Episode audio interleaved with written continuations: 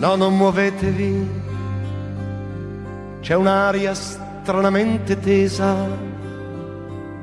un gran bisogno di silenzio. Siamo come in attesa. Sa bene riga popolo siciliano. Meglio tardi che mai. Finalmente stanno cominciando i giavaghi per costruire lo viadotto ferroviario tra Caitagerone e Niscemi, parte della linea Caitagerone-Gela chiusa oramai di chiossai di 10 anni. L'anno 2011 lo crollo di lo vecchio ponte aveva causato lo blocco totale di la tratta. Lo crollo di viadotto diventò simbolo dell'arretratezza alla quale sono condannate le ferrovie in Sicilia.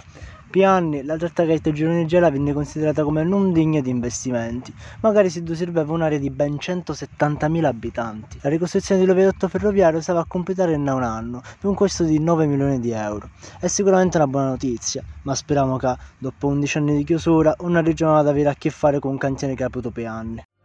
Siamo tutti in attesa.